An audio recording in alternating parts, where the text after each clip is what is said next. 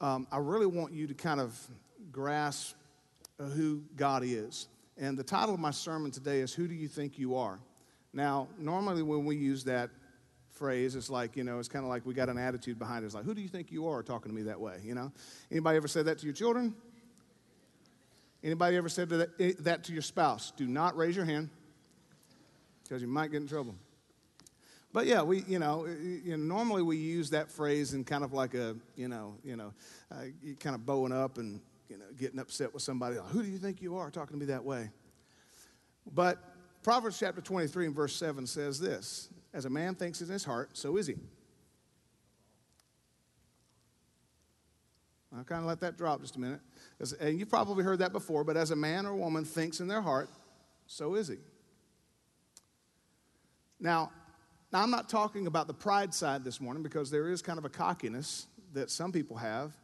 You know, they think they're awesome, they think they're bad at the bone, and uh, they think they're all that and a bag of chips. And they really should be taken down a notch or two. But let me just, I, am not a psychologist and, or a psychiatrist or anything like that, but I've done enough reading, and I, I definitely don't have a college education to back it all up. But I've done enough reading to know that normally when somebody is cocky and got this pride, it's a cover up because inside they really don't feel that, all, uh, feel that great about themselves on the inside, which is really sad when you think about it in that light. Somebody comes off cocky and, you know, I'm this and that, and I'm going to tell you what I think, and, you know, and all that kind of stuff. And, and, and then, then they try to cover that and say, I'm just being real. No, you're just being mean. You know, generally it's a cover up because they're really hurting and, and scarred on the inside, and they're just trying to cover it up to convince you and them, well, they're really trying to convince themselves too that they've got it all together when they don't. And so, but I, I, I, I'm hoping that with this message today, that you're going to hopefully kind of get more of a grasp of getting it together for real with Jesus on the inside. As a man thinks in his heart, so is he. Now, I kind of want to do a, I'm going to do a rapid fire of scriptures here, so we're going to have to read real fast, but they'll be up on the screen, hopefully. Hopefully, I gave them the right files and they're cool up there. But anyway, John chapter 10, verse 10. Let's read this together. And it says, The thief comes not. Uh, does not come except to steal, to kill, and to destroy. And we know that. We've heard Jesus say that. Uh, you know, you've probably heard this scripture many times. The, the thief comes, you know, the enemy, Satan, the enemy of our soul, comes to steal, kill, and destroy. That's the only thing he comes for. Now, he'll try to make you think uh, that he's your buddy uh, by making you think that this is a good thing or this is going to make you happy and, uh, and try to be your, you know, try to play to your feelings and everything and wind up leading you into things that you know you should not do. But he comes to steal, kill, and destroy. It's all a facade. I have come, Jesus says, that they may have life and have it more abundantly. Now, I like the way that one's put have it more abundantly. Uh, some versions say have life to the full, and, uh, and, and that's good, and I, I don't necessarily think that that's a bad interpretation, but I like the more abundantly because when you have abundance, you're full. And, and when you think abundance, a lot of times you think overflowing. And so to have it even more abundantly, which is really a, um, I guess it's bad English. you know, how do you have something more than, than abundant already? But in God, you know, that's, you know, God does the impossible, right? Anyway, the thief comes to steal, kill, and destroy, but Jesus has come that you might have life. And so I'm going to kind of do a rapid, rapid fire of scriptures. And I really want you to place yourself in these scriptures because I believe God is talking to you this morning. So, are you ready? All right. If you're taking notes, you're going to have to write pretty fast so that I don't run out of time. Romans chapter 15 and verse 13, it says, May the God of hope fill you with all joy and peace in believing, so that by the power of the Holy Spirit you may abound in hope. That's pretty good. Isaiah 58 and verse 11 says, And the Lord will guide you continually and satisfy your desire in, the, in scorched places and make your bones strong. And you shall be like a watered garden, like a spring of water whose waters do not fail. That sounds pretty good too. Proverbs chapter 3, verse 5 and 6, you've probably heard these, but it says, Trust in the Lord with all your heart and do not lean on your own understanding, but in all your ways acknowledge Him and He will direct your paths or make your paths straight or make them a little bit easier to walk on. He's going to direct your paths. One of the most uh, fam- uh, the most famous scripture in the Bible, John 3:16, for God so loved the world that he gave his only begotten son that whoever believes in him should not perish but have everlasting life. Jesus said, I am come that you may have life and have it more abundantly. Romans 6:23 says, For the wages of sin is death, but the gift of, the free gift of God is eternal life in Jesus Christ our Lord. Psalm 1 verses 1 through 3 says, Blessed is the man who walks not in the counsel of the ungodly, nor stands in the way of sinners, nor sits in the seat of the scornful. But his delight is in the law of the Lord, and in his law he meditates day and night. And he shall be like a tree planted by streams of water that yields its fruit in its season, and its leaf does not wither. In all that he does, he prospers. Are you getting a good idea of what God wants for you? John 1 and 12 says, But to all who did receive him, who believed in his name, he gave the power and the right to become the children of the sons of God. 2 Corinthians chapter 5, verse 17, one of my most favorite scriptures, it says, Therefore, if anyone is in Christ, he is a new creation. Old things have passed away. Behold, all things have become new. Are you glad that you are new this morning?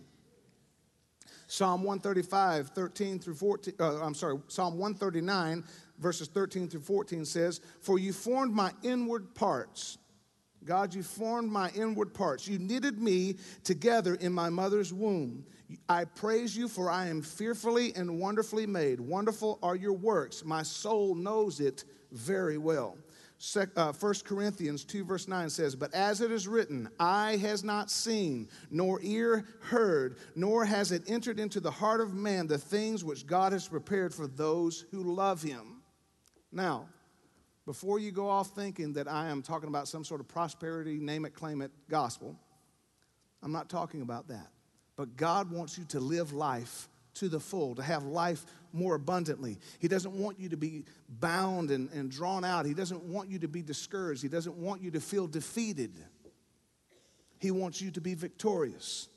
And I think by the scriptures, and this is just this is just scratching the surface of what God's word says about us and who we are and who He has called us to be. I believe that God is saying He wants us to have life and have it more abundantly. Would you not agree this morning? Does that encourage you this morning?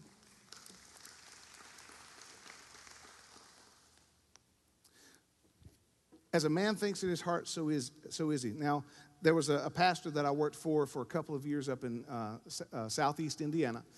And uh, he, was a, he was a pretty cool guy. In fact, one of the things when I, I, I went there to interview, um, and it's in my way younger years, I was in, um, I moved there at the end of 1998. It's hard to think back that far now. Now it's almost 20 years ago. Wow, I'm getting old. Um, and my hair's thinning in the back. I'm about to shave my hair off and go bald. But anyway, yeah, I just rambled. Sorry. I just kind of went off. but anyway, because um, uh, I'm not going to go bald like my dad. I love my dad, but I'm not going to. I'm not going to just. Anyway, we won't talk about my dad later. Respect, respect, respect. So, um, but uh, I, had gone to Alabama for a short time, and, and that didn't really necessarily work out. And that was my first full time position, and some things shifted and changed there. And so I found myself uh, interviewing again. And through that connection with the church in Alabama, this pastor calls me from Southeast Indiana and calls me up to it for an interview.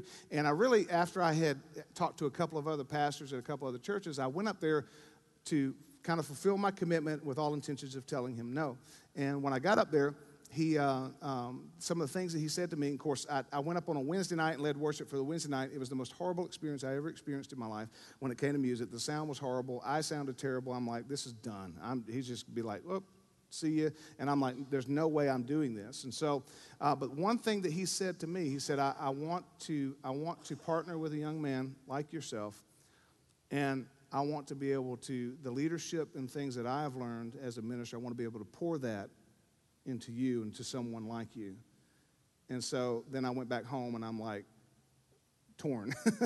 I'm like, he wants to not only just come and have me do a job, he wants to invest in who I am. And so I spent almost, I spent two years with him, and it was, uh, it was a really growing time for me, and I learned a lot of things when it came to leadership. I wouldn't say I'm perfect, but I learned a lot more than I, I did know at the time, and so I was blessed by that. But there was one thing that he said quite frequently uh, from the pulpit and in conversation. He said, and, and I want you to uh, say this to someone. So find, find a neighbor, and preferably this right now, find someone that you don't know, if you can, if they're close enough. And I want you to just look at them real quick. And this is what this pastor would say, and I think it was good. So look at somebody, find you somebody, look at you ready? Okay. So tell him, Yeah, in, in a nice, with a smile, say, You need a checkup from the neck up to get rid of your stinking thinking. now turn to someone you do know and point at them. You ready? And say, You need a checkup from the neck up to get rid of your stinking thinking. Now, some of y'all need to repent because you enjoyed that way too much. But we have some stinking thinking. And I, I, that, that phrase always stuck with me. You need check up from the neck up to get rid of your stinking thinking. And, but how many, how many lies have you bought into in your life?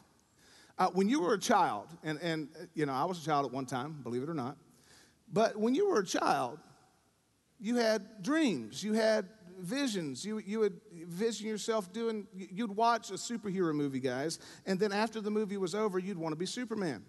And so you would go and you tie a blanket around your neck and you start going soaring through the house. You're jumping off your bed and all that stuff. And your mom's like, don't jump on the bed, don't jump off, you're going to break your leg. But you wanted to be Superman, right? Uh, thank you. We got some people who aren't liars. Somebody was like, no, I never wanted to be, yeah, I was too cool for that. But, you know, and then uh, ladies, you had dreams too. You had, you know, I don't even know what you dreamed of, but you, you had dreams too, you know. Some, maybe you wanted to have a family. Maybe you wanted to be a mom. You know, maybe you wanted to be a doctor career. Maybe you wanted to stay far away from children. Um, yeah, I don't know. But you had dreams and visions. And then, then what happens with, with those dreams and visions that, that you have? What happens? Life starts happening. Get a little bit older you start becoming more aware of things. And different situations and circumstances come up to start crushing some of those dreams. And I mean, we could go and just dig through a lot of things, and I could name a lot of things, but I, I just want you, to kind of personally think what crushed the little girl dreams in your life? What crushed that boy who wanted to just be a superhero? What crushed those dreams that halted you every time that you thought of something big? And when I begin to think of those, my heart breaks because there are things that come along that say you can't, that you'll never amount to anything. Quit daydreaming because it'll never happen. I mean, how hurtful is that?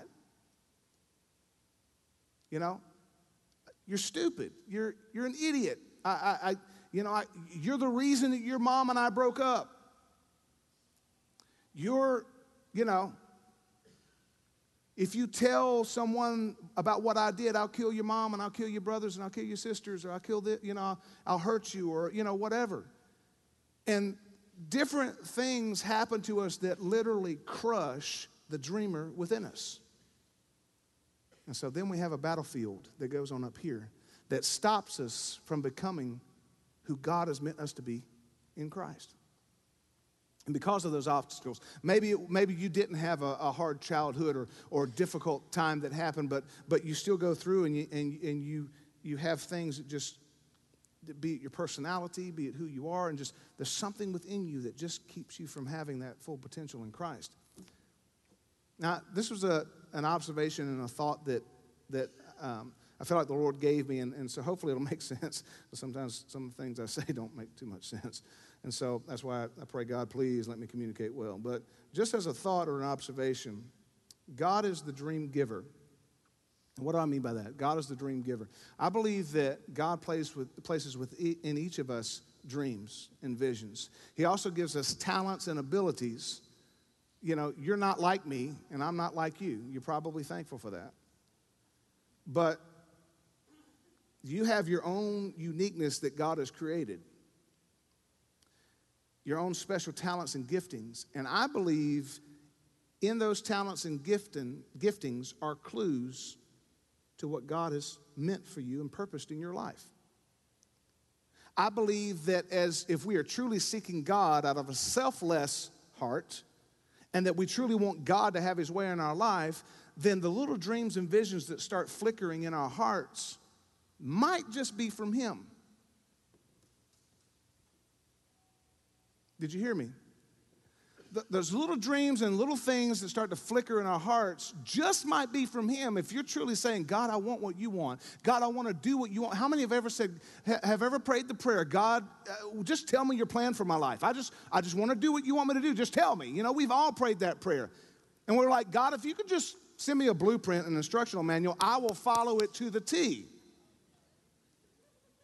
Anybody ever prayed that? Some of you still praying that. Just quit praying it.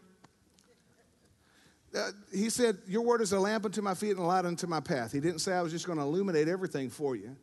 I mean, when he, when he called Abraham, what did he say?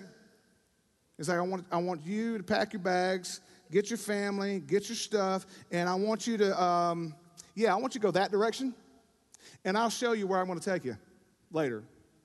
That's pretty much what he did. I've always been amazed at that story. And then Abraham did it. So, yeah, pack your bags and just head that direction. I'll tell you about it later.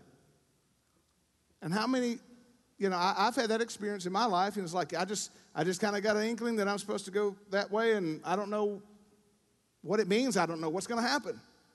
But you start going that direction, and really, and really, what I really believe, and I could be wrong, and hopefully, you know, if, if I'm wrong, the Lord correct me when I'm you know, when I'm in heaven. But I, I believe that the Lord purposely keeps those things from us. Number one, to build our trust in Him, that He knows what He's doing and He's got everything taken care of. I also believe on the flip side of the coin that if He showed you everything that you were supposed to do and everything you were going to go through to be the completed work in Christ, that you'd be like, uh, yeah, that looks good, but I'm not making that appointment. That, can we just skip around that, I'm not going through it. And we probably would be like, yeah, you know what? I'll just take the nominal life and I'll just sit down in the easy chair and I'd rather do something easier because if you've gone through any difficult situation that broke your heart and make you cried, you probably would have traded that had you known you'd gone through it, right? But if you hadn't gone through it, you have to look back and realize that your character would not be developed to where it's at. You see, I've always prayed this. Uh, the pastor I worked for in Michigan, he, he would say this in his sermons uh, many times, but a lot of times that we will get risen to a level in life that our character cannot sustain us. That's why you see preachers fall all the time and, and ministers who are these big famous guys and, and, and famous musicians and artists and all that stuff, and then they fall miserably um, to temptations and, and, and crash and, and burn, and they are just an embarrassment to the, the Christian faith. Why? They got risen to a level that their character could not sustain them. And so I, I've like, I was like, God, please build my character. Don't rise me to any kind of level that my character cannot sustain me because I don't want to be an embarrassment. I don't want to embarrass myself. I'm just being honest. You know, I don't want to, you know, I don't want to lose any credibility or lose my integrity. And so I'm like, God, you know, yes, I have dreams of grandeur and doing big things for you, but please don't let me rise to, rise to a level that my character will let me down. Do you understand what I'm saying? Is that, you follow me on that? And so we have these dreams and these visions that, that are in our lives that get crushed through life's circumstances. But I believe that God is the dream giver, that He gives us dreams and visions. He, he, he purposes in our heart for things. And so that thing that would give you that excitement, I, I believe that that's God placed unless for some reason you're living in sin and your, your, your, your heart is turned away from God and you're just going after selfish ambition, if your heart is turned toward God, God's the dream giver. And those dreams, in those dreams, we can find our purpose. As I'm going on with this thought. Life throws those curves, and the enemy of our soul tries to use those curves to crush our dreams, thus distracting us from our purpose. But God uses those curves to shape us for our purpose, thus giving us the potential to fulfill the dreams that He's placed in our heart.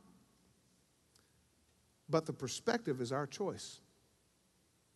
How you perceive those curves and those things that, that kind of distract you, and that you see, my, I'm going after the dream, and then you get set back, and, and uh, this curve happens, and that curve happens, you get set back. The perspective on that is yours. You can get angry, you can get mad, you can get bitter, or you can choose to let God shape you into what He's called you. Because a baby eventually walks no matter how many falls, bumps, or bruises. Think about it. You will walk, you will get there, it will happen. Because God said, I've begun a good work in you, and I will be faithful to complete that work in you if you'll just trust me, if you'll just let me do my work. But like I said, we have life's dreams that get crushed disappointments, hurtful things that have been said, broken family, divorce and separation, abuse, physical, verbal, sexual abuse, guilt, bad choices, relationships, broken promises, anger, depression, hopelessness, abandonment, loneliness, and on and on and on it goes. How many have ever been in any of those categories? You've been angry, you've been lonely, you've been bitter, you've been, you, have been hurt. You know, somebody has said things, done things that they should have never done, and they should, they knew better. They should have protected me, protected my heart. Instead, they took advantage of me, or, or, or this or that, or these things begin to happen. Romans chapter 12, verses 1 and 2, which has been a life scripture for me always, and I pray it constantly.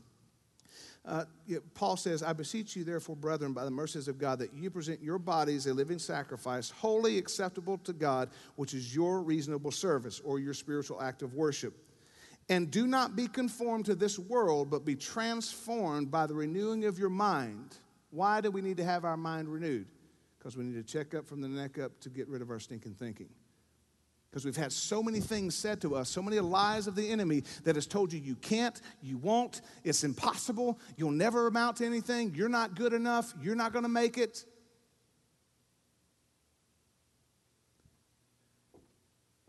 Paul says we need to be renewed in the mind. We need to be transformed by the renewing of our mind so that we can prove what is that good and acceptable and perfect will of God.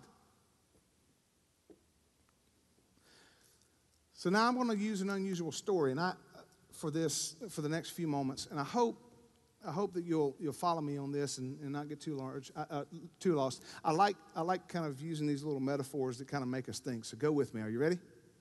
Okay. John the Baptist.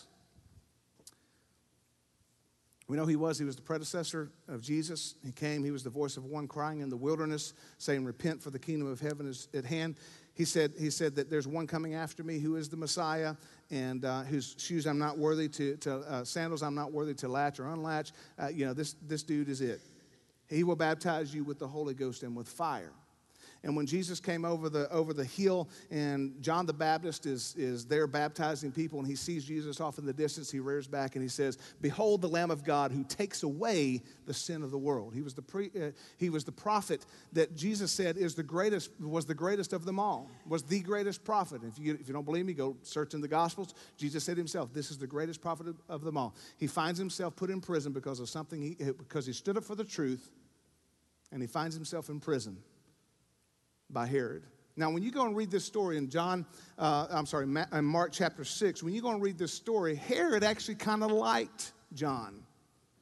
He, he, he liked what he had to say. I think he may have been mesmerized at his communication skills. Who knows? But he liked what he had to say until one day, John says, Hey, uh, why did you take your brother's wife?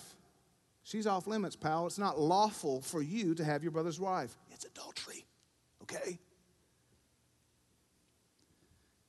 And so we find, find the situation, you know, Herod didn't really like it, but of course, Herod respected this man. He was, the, he was the greatest prophet of, of them all. But the wife, Herodias was her name, and she didn't like him and didn't like that he called the two of them out because she was married to Philip, Herod's brother, and Herod and them had Herod and her had a thing going on, so he took her as his wife, committed adultery. It was wrong. How many would agree that's sin? Okay. Hopefully you're with me. And so she, it says in, in the word as it goes along, and I'll just kind of give you the paraphrase of the story. She began to nurse a grudge against John the Baptist. Now, what happens when you nurse a grudge? Well, I was going to illustrate this morning, and I was going to have a, a baby doll, and I was going to hold the baby doll here and kind of illustrate a nursing mother, which probably would have been a bad visual this morning. Would you not agree? So I think we all get the picture, right?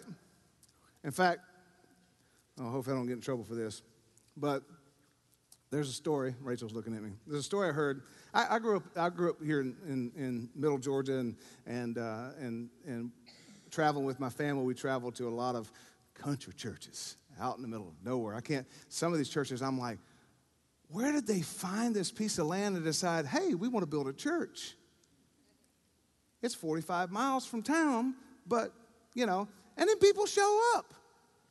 I was like, it was, it was crazy. And so we've been to a lot of, I've seen some really crazy things, some down home country folk. I mean, we've, we've, uh, we've sung and we, we would get through a song. And so, you know, in, in uh, normal society, nah, that sounds like I'm putting somebody down, but, you know, normal people, you know, when you finish a song, they clap the hands and all that kind of stuff. And we had finished the song and silence. And we couldn't tell, are we too loud?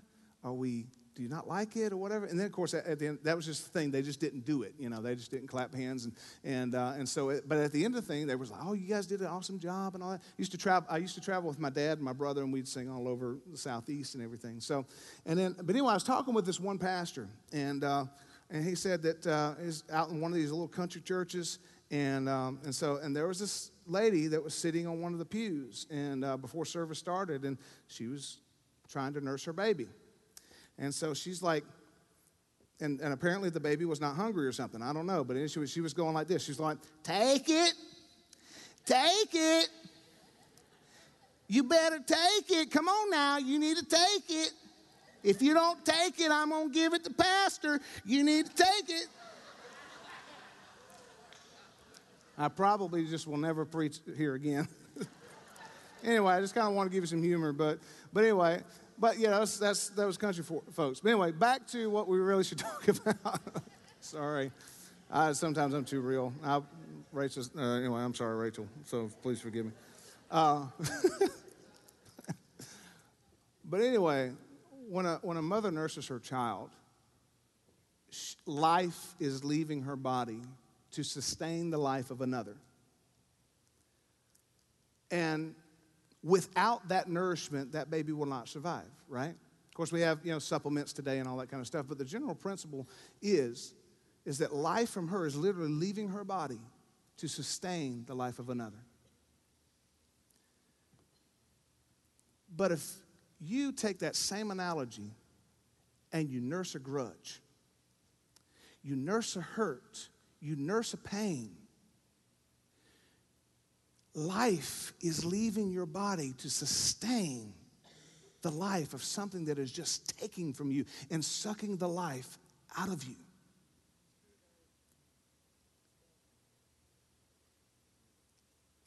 And so, with Herodias' grudge, it was the other baby in the home. When she would go to bed at night, the baby would be right in between them. She hated John and she was angry that he called her out and that, she, that he called King Herod out. She was angry. And how many times have you gotten angry when somebody said, That's sin? That's wrong. And how many times have you ever had somebody tell you wrong and you got mad, but you knew they were right? If you're any kind of person of integrity, you'll be like, You're right. You'll humble yourself and you'll repent. But what do we do as Americans now? We're going to stand up for ourselves. What do you mean you're telling me I'm wrong? And we get all bowed up and we get I let pride take over. And don't you realize that the Bible says that pride goes is the predecessor of a fall. It will destroy you. And she was so angry. And, and he would, she would bring that baby to the bed and she would nurse that grudge and she'd be like, Did you feed John today? Did you feed him slop? You shouldn't feed him at all.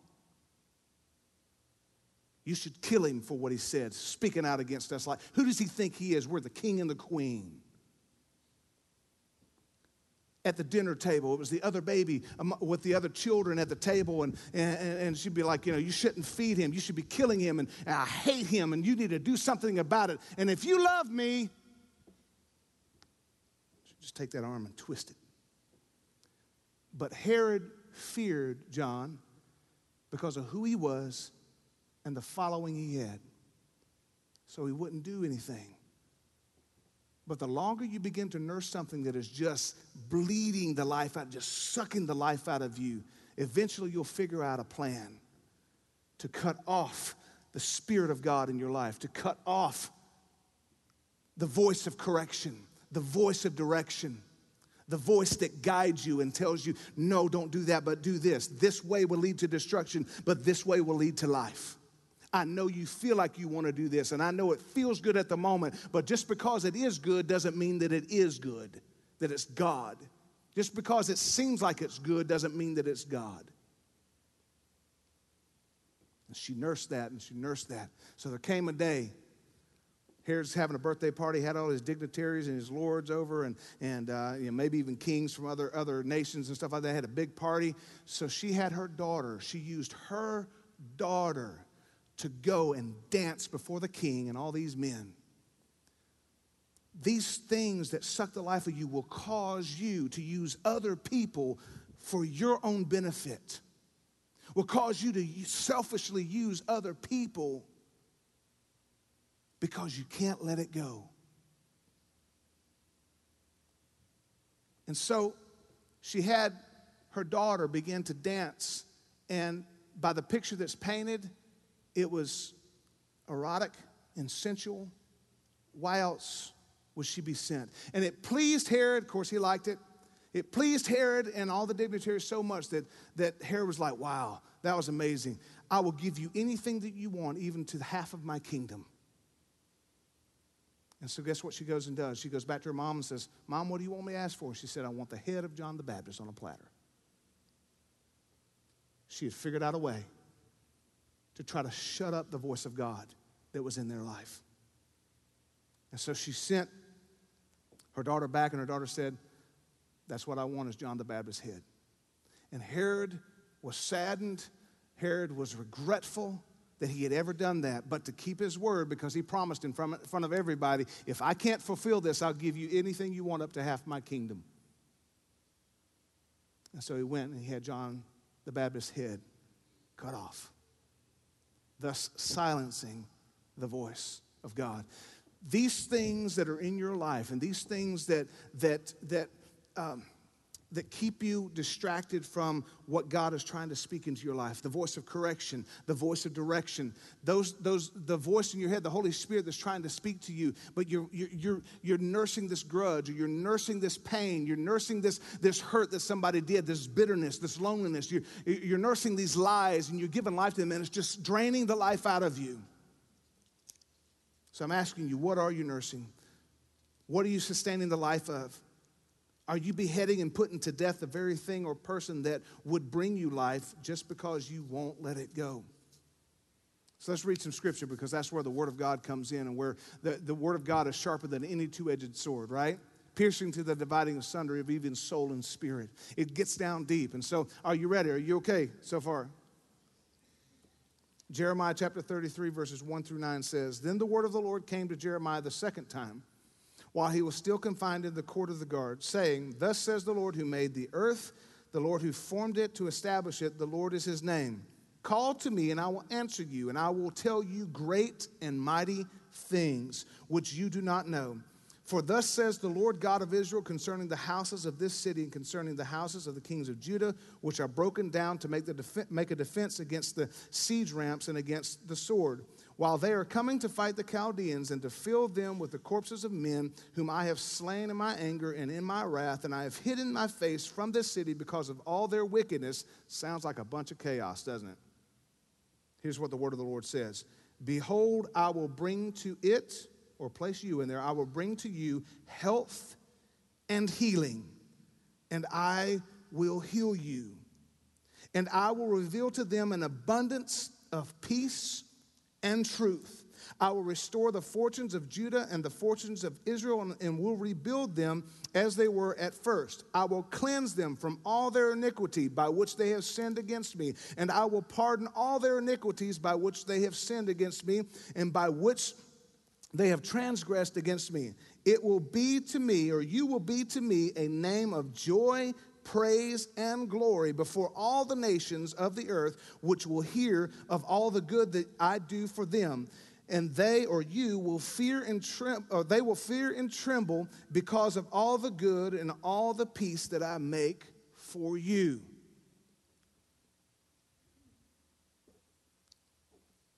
Now that should make somebody shout. I will bring to you health and healing amidst the chaos, I will bring to you health and healing. And God has it in His heart for you to realize this that you do have a purpose, you have a gift, You have a reason for existence. You have a reason for being here. You're not just some happenstance, you're not just some accident.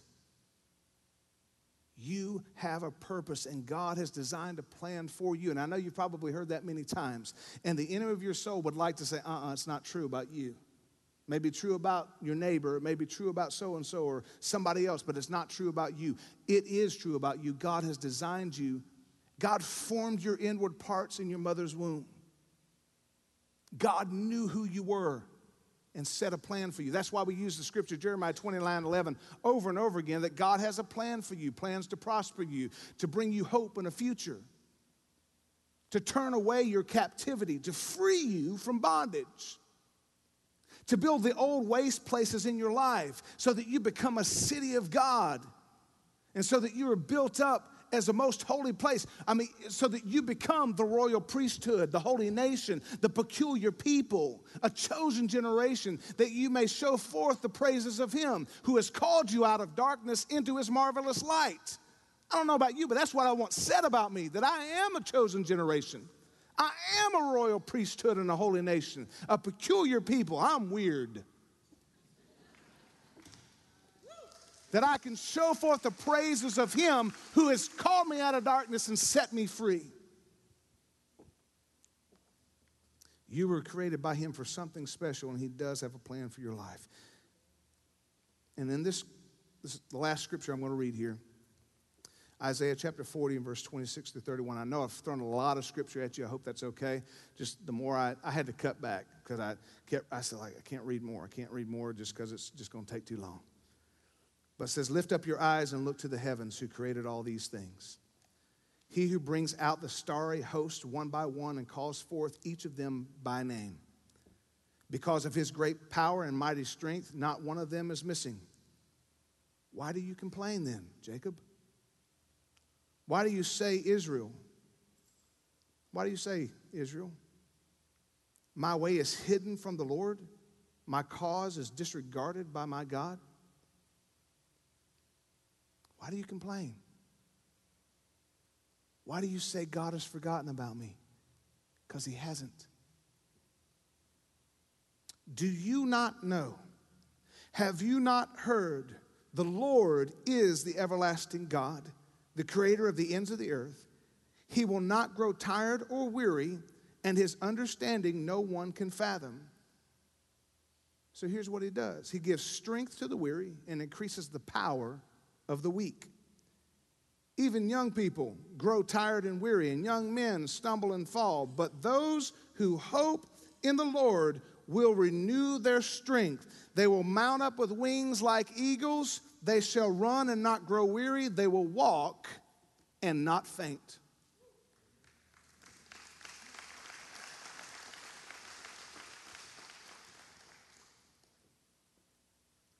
But there is an ever daunting question that faces us all. And it's a question that probably is where we really have the real difficulty in living life. And accepting all that I have presented to you this morning. That really, hopefully, that God has spoken through me this morning, presenting to you that God does, that Jesus said, I, I came to bring you life and that you might have life more abundantly. He wants you to be free. He wants you to be healed of that wound. And I understand that things are a prog- process and that, that life's a journey, and sometimes we get over one aspect of it, and then it seems like we, we, we experience that joy and that mountaintop, but then all of a sudden we're having to discover another level of the pain or another level of the hurt or you know and i and i know it's a process. But i i want to encourage you not to let that kill your momentum or kill your motivation to stay on track with what god has meant and called you for and we are faced in a day and time, and, th- and this question I'm about to present to you is, is probably the most important question of the hour that we have. With the day and time that we're living in, and with what we're facing, the doubts that are out there, the, the, all these doctrines that are out there and well no it's this way it's that way and oh we're all going to heaven somehow some way you, you know it's you know uh, you know that it's, it's like jesus didn't even have to die. It's we were going to heaven anyway. And and, and nix the whole plan of salvation that that, that jesus came and that if we confessed our sins he's faithful and just to forgive us of our sins. That, that if we call on the name of the lord then we shall be saved. And you know maybe i'm an idiot but you know, there's just clear scriptures that I think spell it out that we have to accept the plan of salvation, that we have to accept the sacrifice and say yes to Jesus. Otherwise, there's an alternative direction that we head that doesn't end so well. It's kind of hot. You know? And I know it's controversial nowadays and everything, and so if you know if, if I'm wrong, then I pray God correct me. But Jesus came that we might have life, and we have to accept that life. But are you ready for the question? The question is Do you trust Him?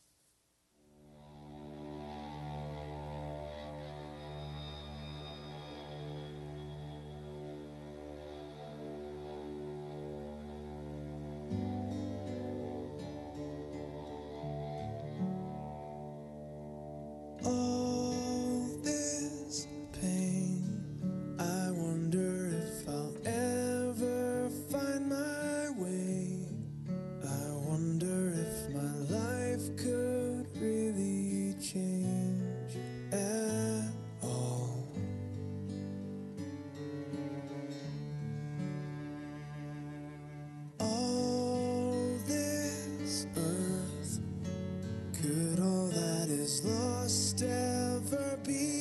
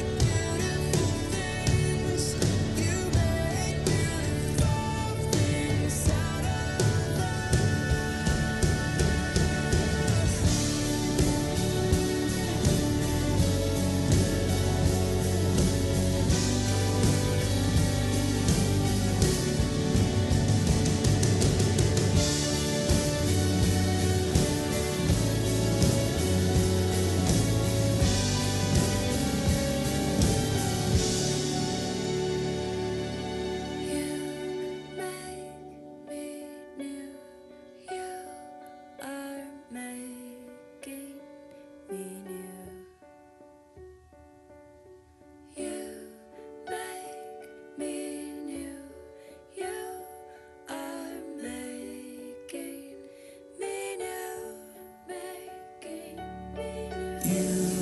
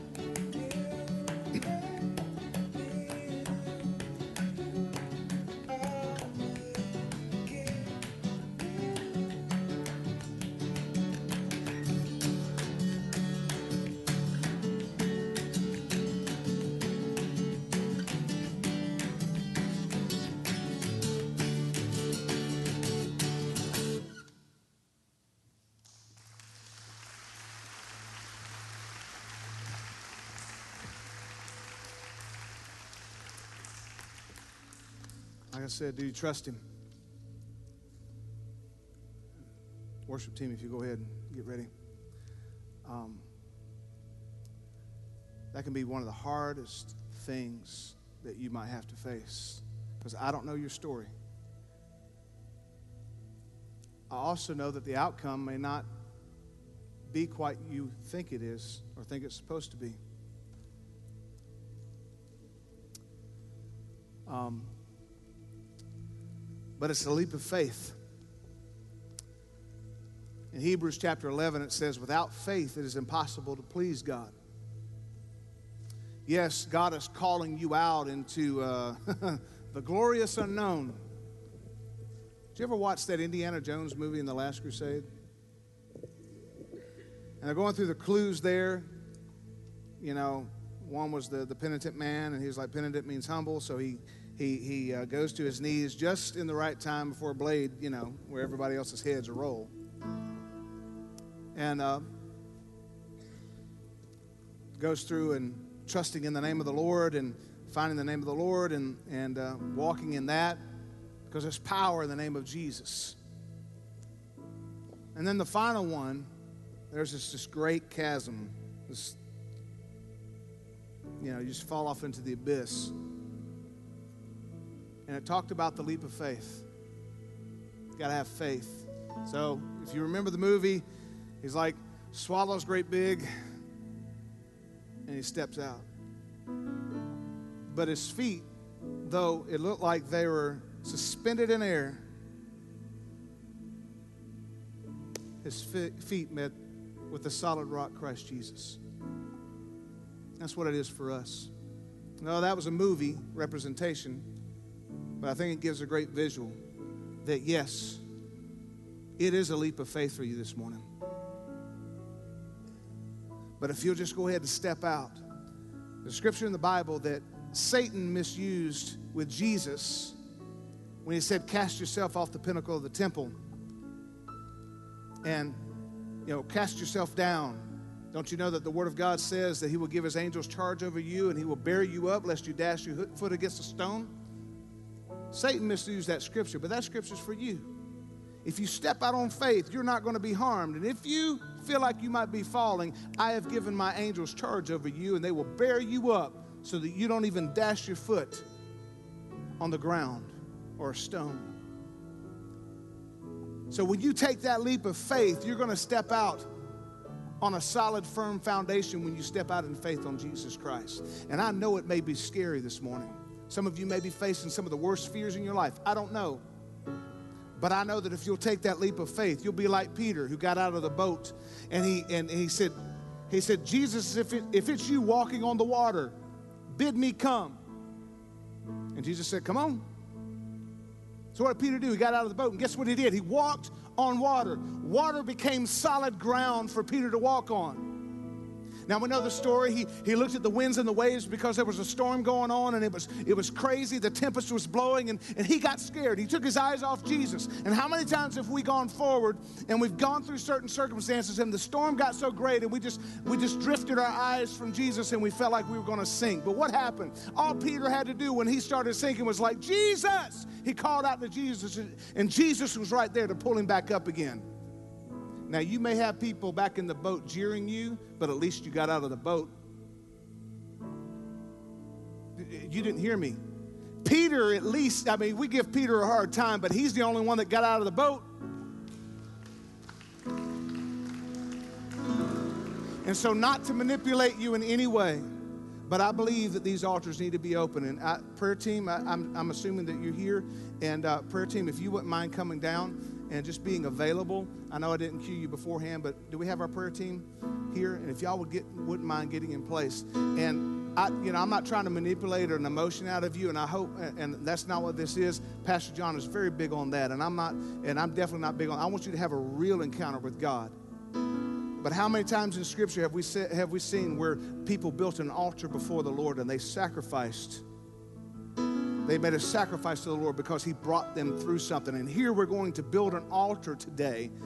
Is what they would say. Jacob said it.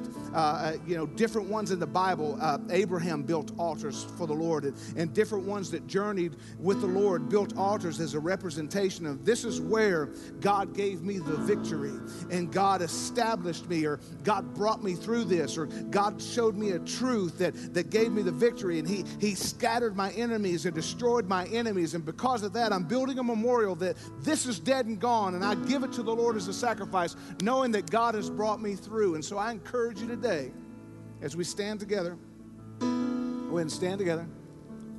And as they sing this song that I believe is fitting, it's called No Longer Slaves. And in Jesus Christ, you are a new creation. Old things have passed away, and behold, all things have become new. You are no longer a slave if you put your trust in Jesus Christ. Some of you in this building today may be making that decision for the first time, or you may be coming back to the Lord. I want to say, come home. Come to where you know there's salvation, there's redemption, there's a cleansing. There, uh, come to where you know the Holy Spirit wants to empower you and strengthen you for the journey that you're on. He wants to deliver you from that hurt and that pain and that bitterness. It doesn't matter whether it was someone who said they were a Christian and a man of God or a woman of God or not. That was not God. This is God is saying, Come home and I want to wrap my arms around you, child because I love you and I do have a purpose for you and a plan for your life. Who's willing to take that leap of faith as they sing this song? I want you to take that leap of faith and say, God, I trust you. God, I trust you. Now, if you're if you're fighting that within you, you just can't say that, you stay in your seat. But if you want to say, God, I trust you, and I'm taking that leap of faith, then I want you to do that as they sing this song. You unravel me with the melody. You surround me with a song of deliverance from my enemies until all my fears are gone. I'm no longer a slave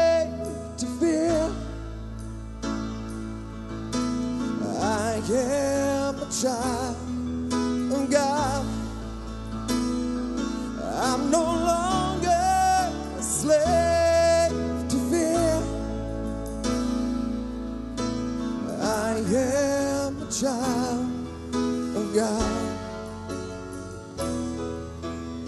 Step out into that freedom. Step out into that freedom. Take that leap of faith. God, I trust you no longer slaves. You're a child of the Most High God. you have chosen me. Love has called my name. I've been born again yes, to your family.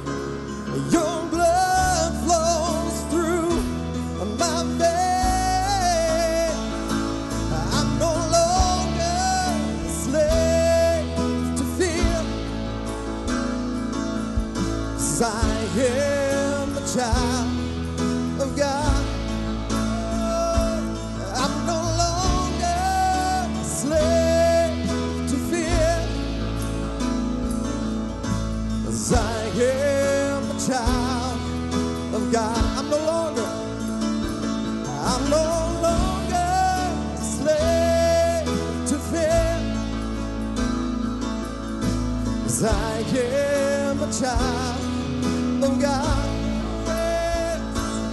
I'm no longer a slave to fear. As I am a child of God.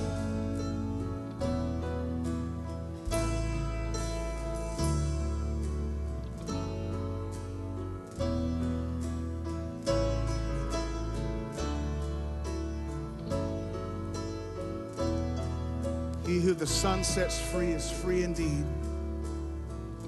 There's freedom happening. Let God deliver you from that slavery of the mind.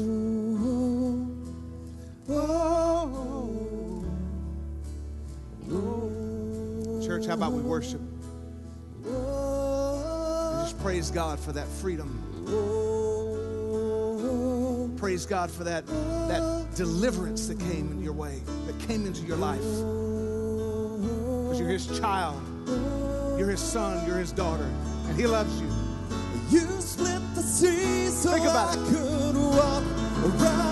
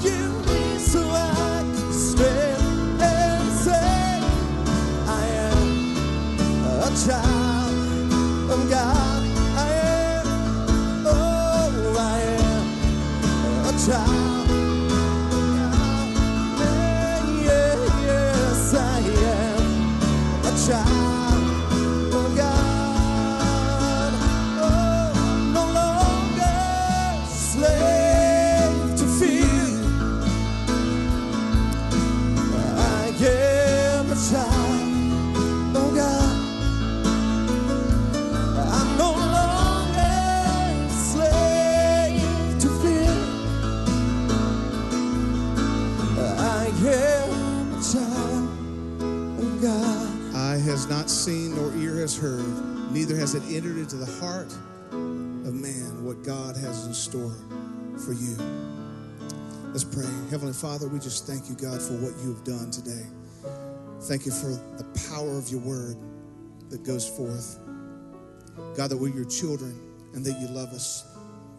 No longer slaves to fear, no longer slaves to sin, no longer slaves to the destruction and, and, and the pain and the hurt, the depression, God. And I just speak healing in the name of Jesus Christ into every soul. And God, I pray that they that we would not nurse the grudge, we would not nurse the pain, we would not give life to uh, to something that is drowning us, God, and, and, and, and a lie of the enemy that says that we we can't make it because we can. You split the sea and we walked right through it. And you drowned our fears in perfect love. Perfect love casts out all fear. And God, we thank you for that and we praise you. And we stand and celebrate you today in Jesus' name. Amen. God has just lifted you today, let's give him praise.